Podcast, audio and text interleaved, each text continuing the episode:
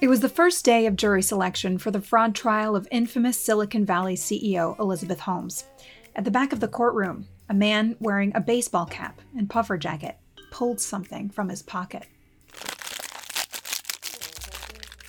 It was a large Rice Krispie treat, and as he opened it, the sound was so loud, others struggled to hear the judge's voice. My name's Hanson. I fix up old cars for a living. Hanson seemed like any old courtroom observer, although perhaps one with a softer than usual spot for the defendant. Elizabeth and I are the only two people not being paid to be here. Journalists were intrigued. Who was this masked man? Why was he talking so much to all the reporters? And did he know Elizabeth Holmes? Do I know her? Does anyone know her? What does it even mean to know someone these days?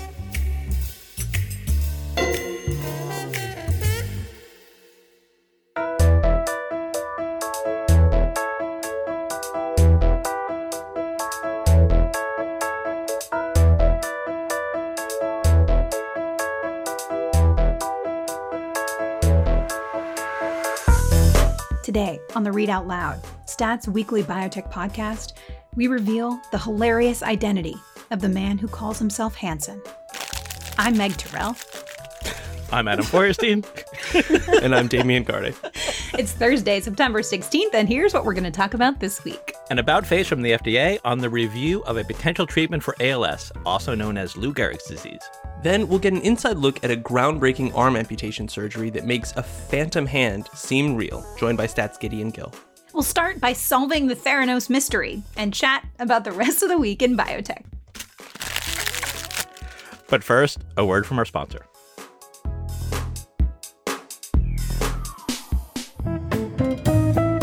Hey, Maria, what you doing? Hey, Danielle. Just reviewing some hot off the press pharmacokinetic data and thinking about our podcast. You? Oh, not much. Just watching some immune cells destroy cancer cells here on the scope. And of course, thinking about the podcast. Let's introduce it to everyone. Oh, sure. Well, I'm Maria, and my background is in transcription factors and diabetes, and now I lead molecule teams. And I'm Danielle. I'm just your simple welder mechanic who now deconstructs cancer cells.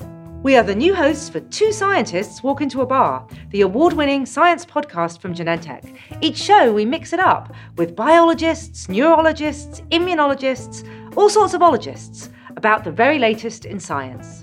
So if you can't get enough of those ologists, grab a beverage and check us out wherever you get your favorite podcasts. Or find us at gene.com slash podcast. That's G E N E dot com slash podcast.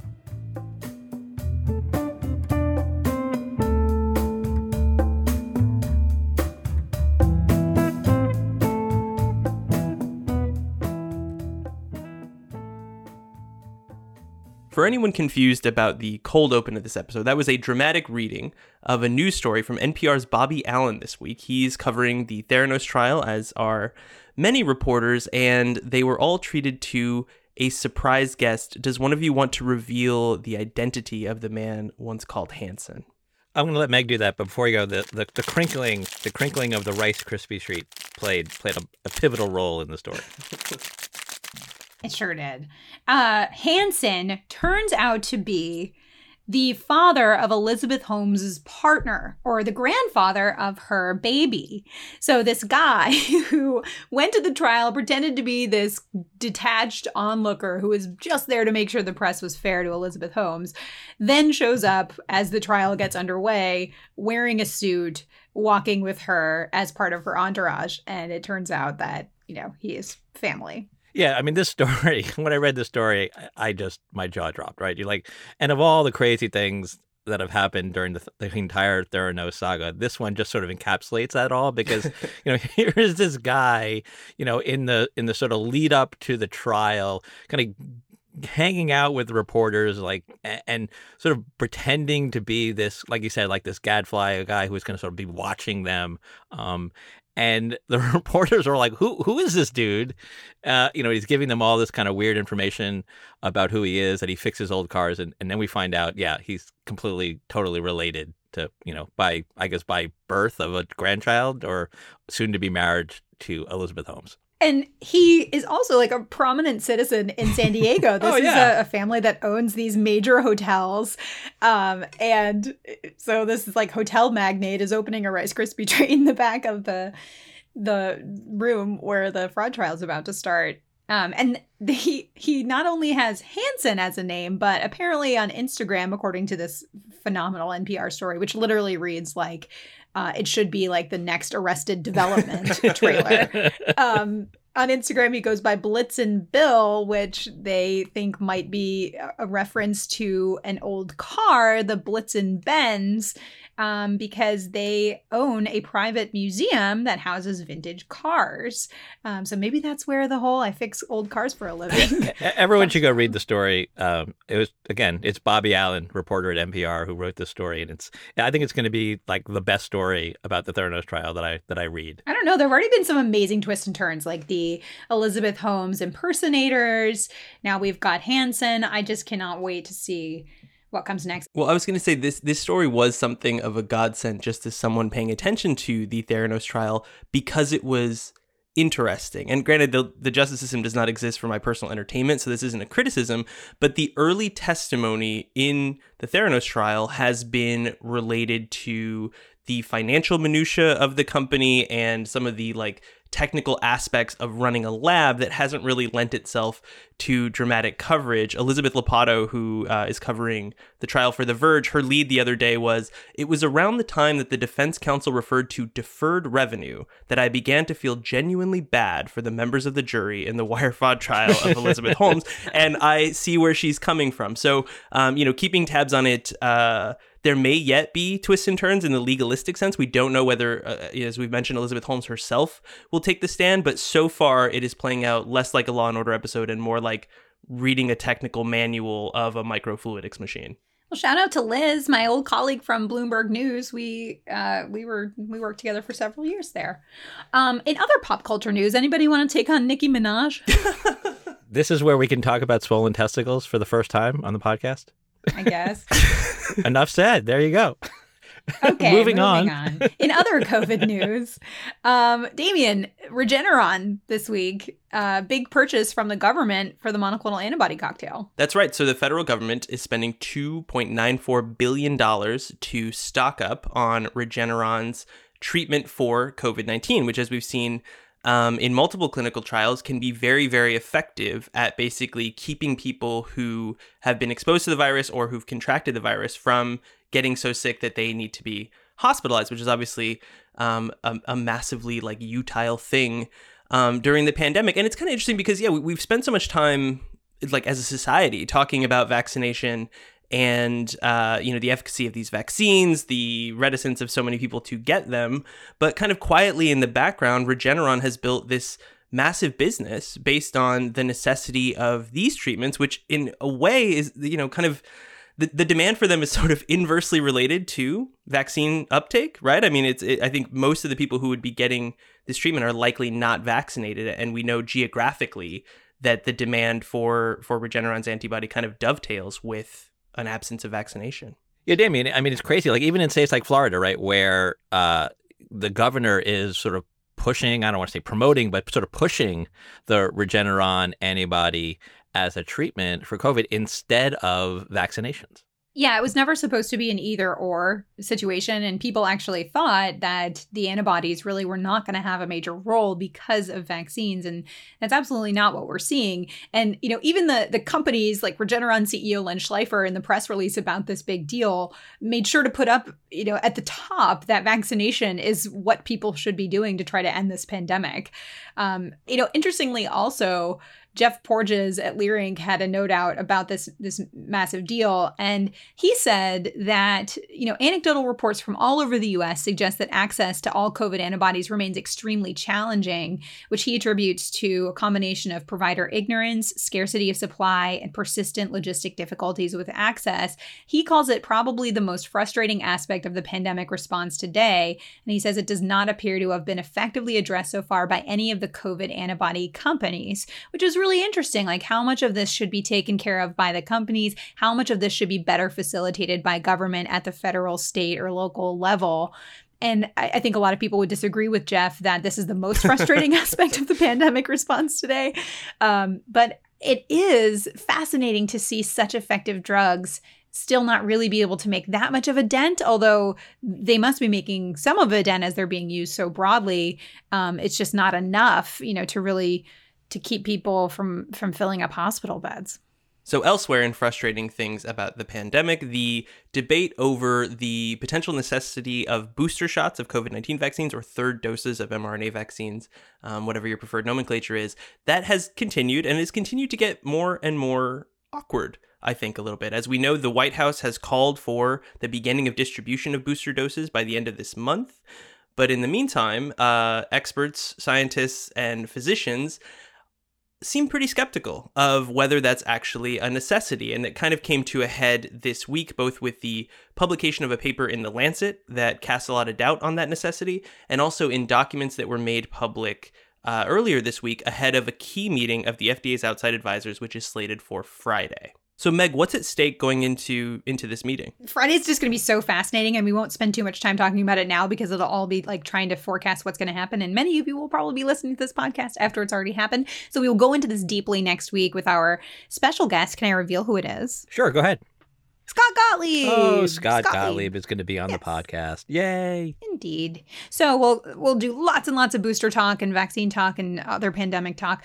Um, but for people who are listening to this before Friday, um, it's going to be fascinating because there is a debate even within the FDA itself over whether boosters are needed because of a debate about whether protection against severe disease really wanes uh, to the degree that we need to boost that back up. And we've had Paul Offit, who is a member of the advisory committee committee to the FDA. We've had him on the show, and he's told us he doesn't think we need boosters until we really see that waning in protection against severe disease. So we will see that get debated in the public sphere. We will see some folks from uh, Israel present their data um, to this panel, um, and we'll get to see how Marion Gruber, um, who is one of the two departing FDA vaccine officials, um, how she treats this entire situation because she and Phil Krause, who works with her, um, wrote that letter in the Lancet earlier this week saying that we don't need booster shots. So um, if ever there was a time for a, uh, you know, lightning rod FDA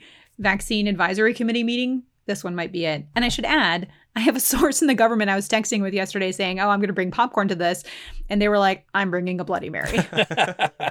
it's interesting because you know we've seen these data showing that you know the vaccines have waning effect on preventing infection, and we've also seen data that they seem to have a sterling and durable effect at preventing severe disease, hospitalization, and death. I know we'll see more data as time goes on, but that seems to be the tenor of all of it. So the discussion ends up being less about evidence per se and more like a philosophical meditation on what do we mean by vaccine right? Like is it do we want to prevent as many infections as possible? Or do we want as you know paul offit might say to just keep people out of the hospital and try to stem the flow of this pandemic and avoid situations like what's happening you know right this second in the state of idaho for example. And so it'll be kind of be interesting to see both parties go back and forth because it's not so much a fight over data as it is kind of you know what is the actual right approach what do we want from a vaccine what makes it successful in our minds last topic of chatty Kathy, Uh, JP Morgan 2022. Oh my, yes. Going to be in person in San Francisco.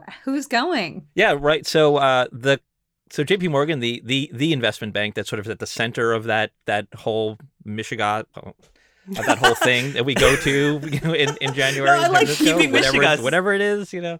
Um, this is our Yom Kippur episode. We could have it, Michigas. Yeah, I know. I don't even know if that makes sense, but whatever. Yeah, so they're they are apparently they've confirmed that they are going to try to have a live version. So people are going to be gathering at that small hotel in Union Square in San Francisco. Um, it seems like it's going to be limited in scope. I mean, they're going to try to limit participation or people who actually attend on site, but they want to have it live. So I guess the question is is like what does that mean for the rest of us? Are are we going or are we staying home? Well, Meg, what are you doing? My answer is I don't know. You don't know, and and we don't know. I don't. I think Damian. Do you know if you're going? Do, I what, don't. What, what's Dad doing? I don't know. I'm the, the last person to ask, but I do think that we're not the only ones facing this decision, obviously, and. uh what I think it depends on is not just JP Morgan, the constrained conference that takes place at the Westin San Francisco, but rather like JP Morgan, the metonym for like the whole pageantry of the conference. And so just because the investment bank is having some version of their in-person conference that doesn't necessarily mean that the circus that usually accompanies that will be there which i think is the reason that a lot of people travel is things external to jp morgan a lot of people never even register for the conference but still go so until there's more clarity on j- just the extent to which nature is healing uh, in biotech i think a lot of people will be on the fence Yeah, I mean, a lot can change between now and January, obviously. But you know, in in talking to some companies, and I've kind of asked, like, you know, certain companies, big and small, you know, what are you doing? Are you are you sending your executives to San Francisco for J.P. Morgan Week or not? And and I've heard, you know, sort of variations of we're not sure. Yes, we're sending people, but we're only sending a select group.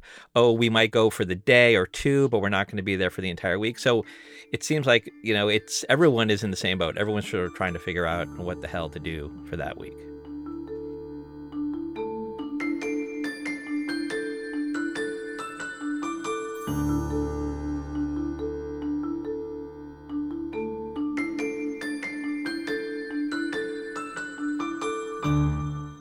Back in April, members of the ALS community were deeply frustrated when the Food and Drug Administration declined to consider what could be a potential treatment for ALS made by a company called Amylyx, asking the company to run another clinical trial to get more data on whether its drug actually works. But this week, the FDA apparently had an about face about that and will now allow Amylyx to apply for FDA approval with this treatment, which came to the delight of many in the patient community and also seemed to follow with a kind of long-term pivot that we've seen in the FDA. Adam, you wrote this story. What uh, what happened? Yeah, as you said, Damian. So this company, Amylyx Pharmaceuticals, they're based up here in Cambridge. You know, they have this experimental treatment for ALS. It's, it's actually a, a combination of two older drugs. But you know, they ran this study last year. Uh, it was a small study, uh, but it was randomized. It was placebo controlled, and it did show that their drug could slow the progression of ALS. Um, and so they had hoped to file on that. But the FDA, like you said, the FDA last April told them, you know, we want you to run another study. That there's the data from from that first study is encouraging, but maybe not strong enough to file for approval. So run another study. So fast forward to this summer, the company has uh, additional meetings with the FDA, and, and the FDA seems to have changed its mind and, and says now that they can file. So they they they did they announced this this week that they're going to file uh, for FDA approval based on that that previous that single study that they did. And from the reporting that you did, what can you glean changed?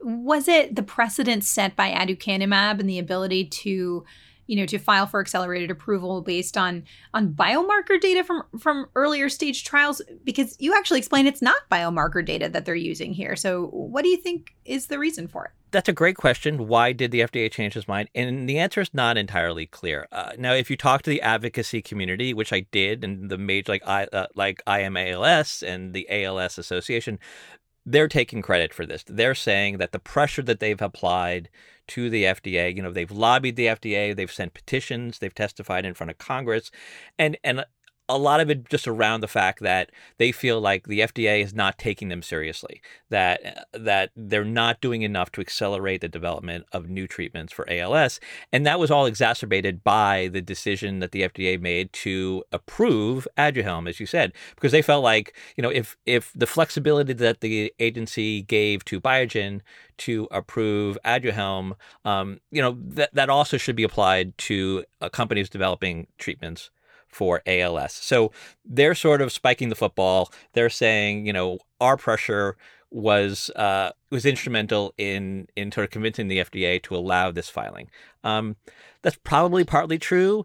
Um, it, it's hard to really say because the FDA, of course, is not really saying very much about kind of why it did this, and we're only getting a version of the events from from Amylyx, and, and you know regulators aren't speaking about it. Yeah, I mean, it, this kind of underlines something we've talked about, I think, quite often on this show is just the FDA's monastic commitment to silence makes all of these conversations one sided. I'm not saying Amylyx is being dishonest or any of the other companies we've discussed necessarily, but we get only kind of one side of the story until, and I think we can assume uh, after Amylyx submits this drug for approval, there will be a public hearing where the data will be debated by outside experts. And that might be the first time that we ever get a glimpse of what the FDA actually thinks. So, in this moment, and I understand why advocates are pleased and, and are, I don't want to say self congratulatory, but feel like they played a role in this. That makes perfect sense.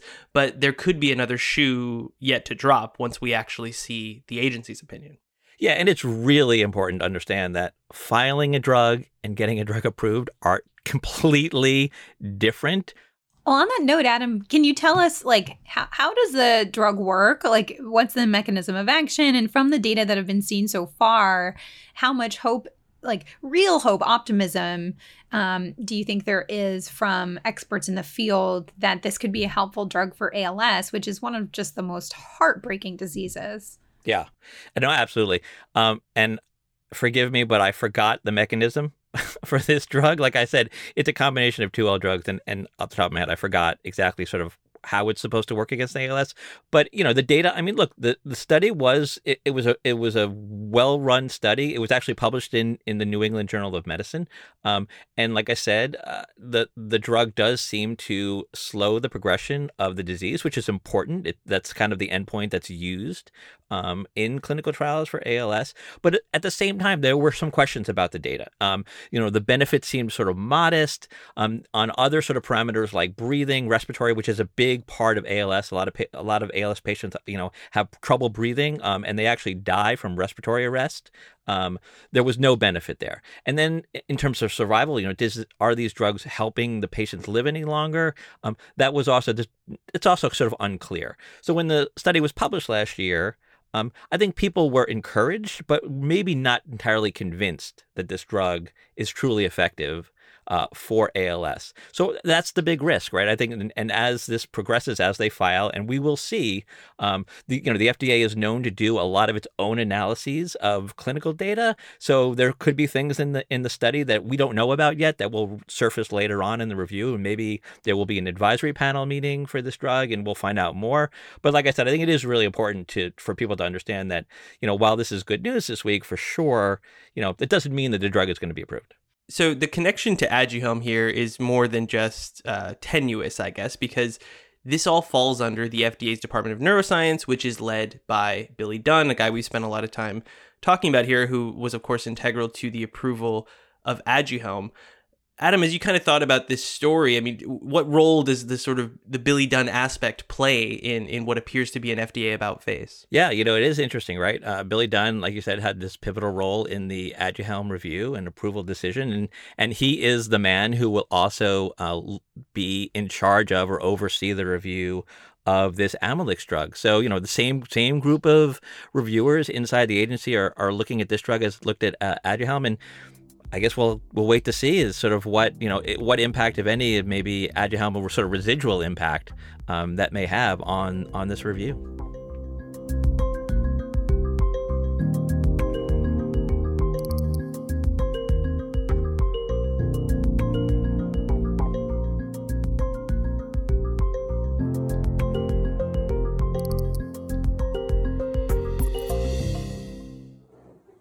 Oh my gosh.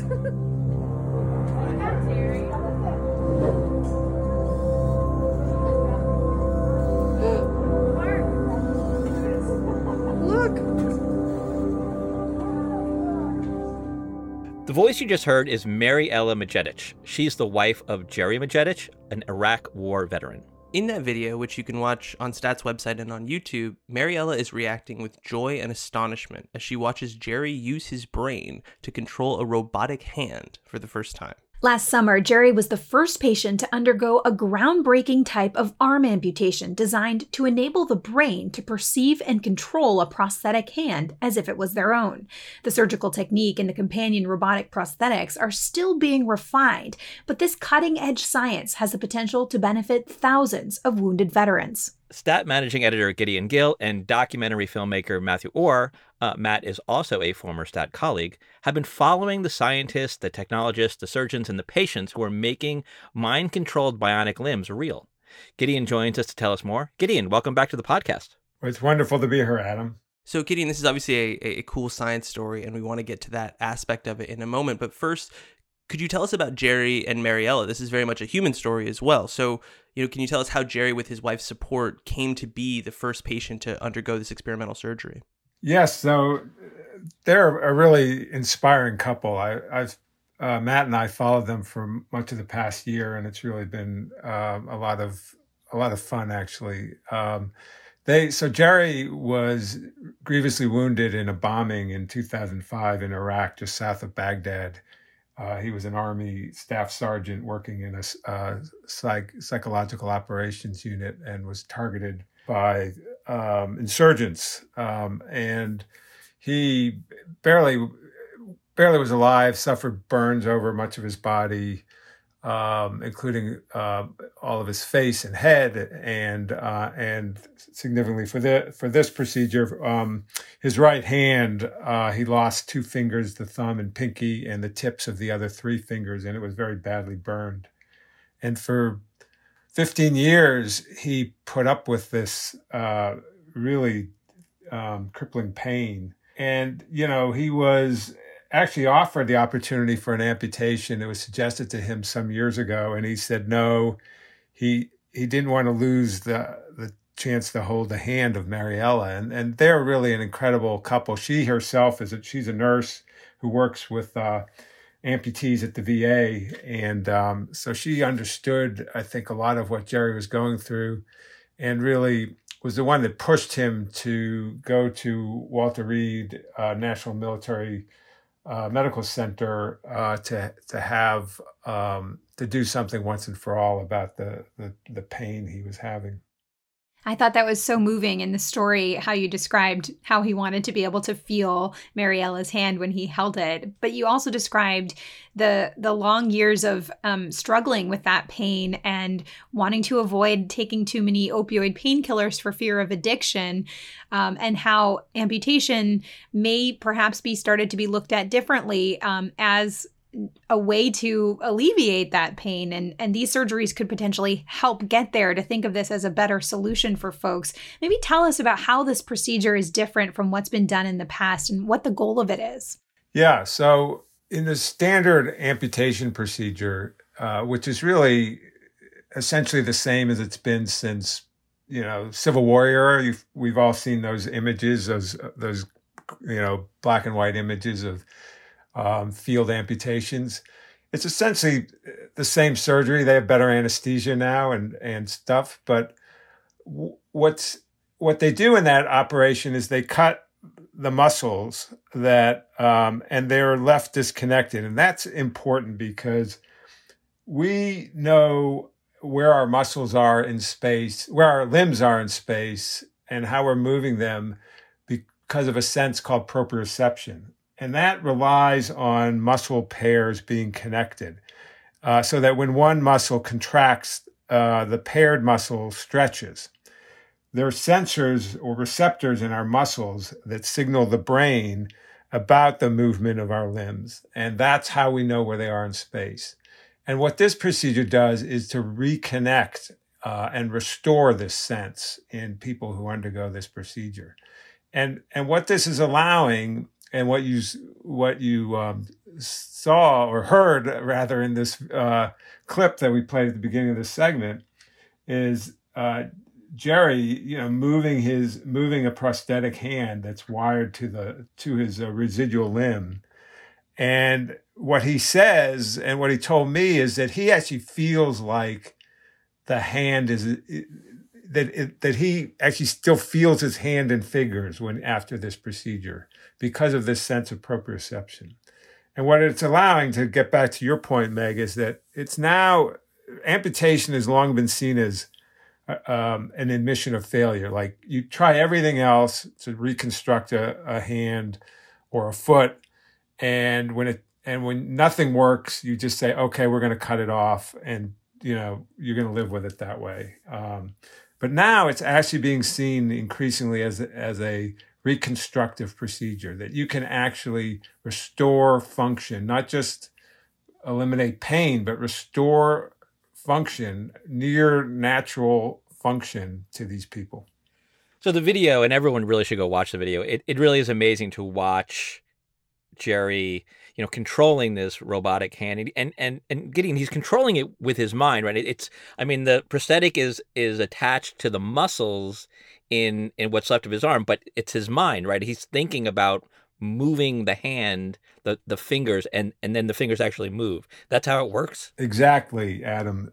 The your when he thinks about moving his his fingers, like making a fist, the mus there's still muscles in his arm that that are the same muscles that uh, connected to the, that that moved those fingers.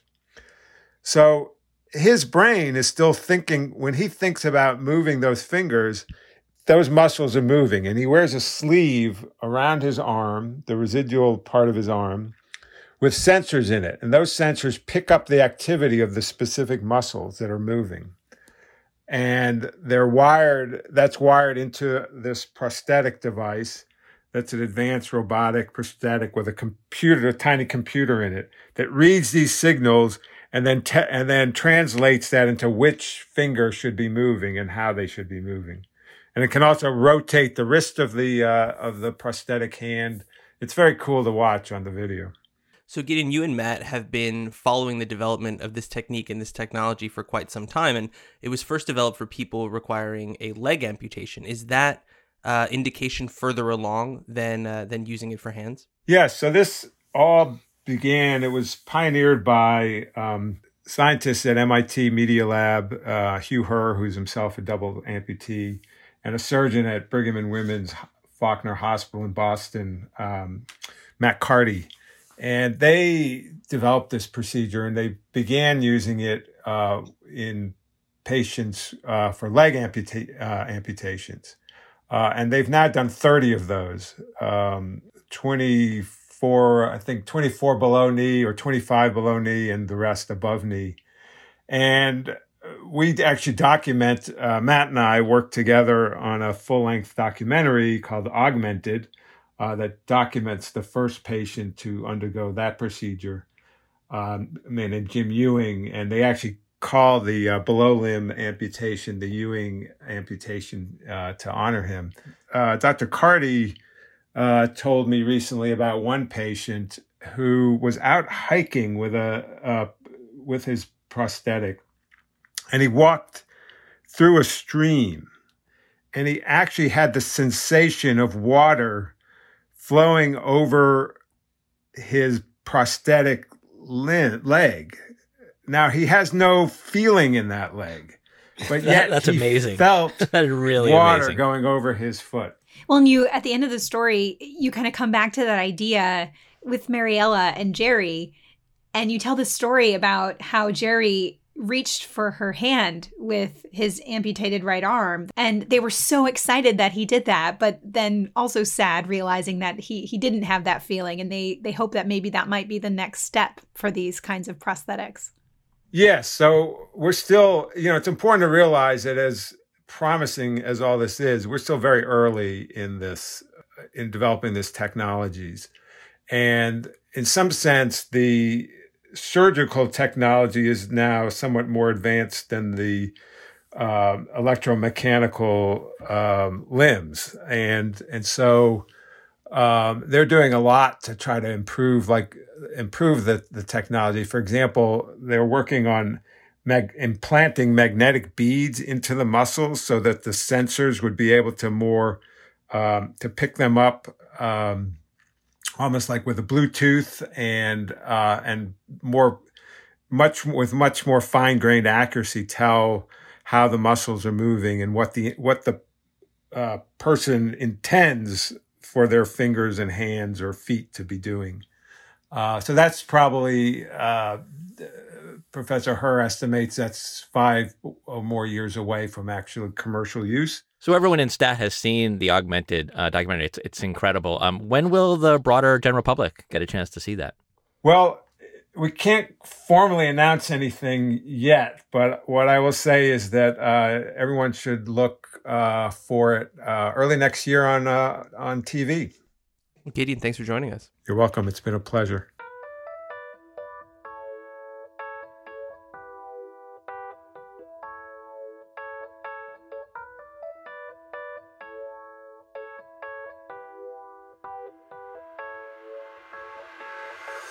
That does it for another episode of the Readout Loud. Thank you to Theresa Gaffney for producing this week's episode. Our senior producers are Hyacinth Empinado and Alissa Ambrose. Our executive producer is Rick Berke. And our theme music is by Brian Joel. And we'd love to hear from you. Tell us what you like about this week's episode, what you didn't like, and if you're going to JP Morgan 2022. You can do all of that by sending us an email at readoutloud at statnews.com. And if you like what we do, leave a review or a rating on Apple Podcasts or whichever platform you use to get your podcasts. See you next week.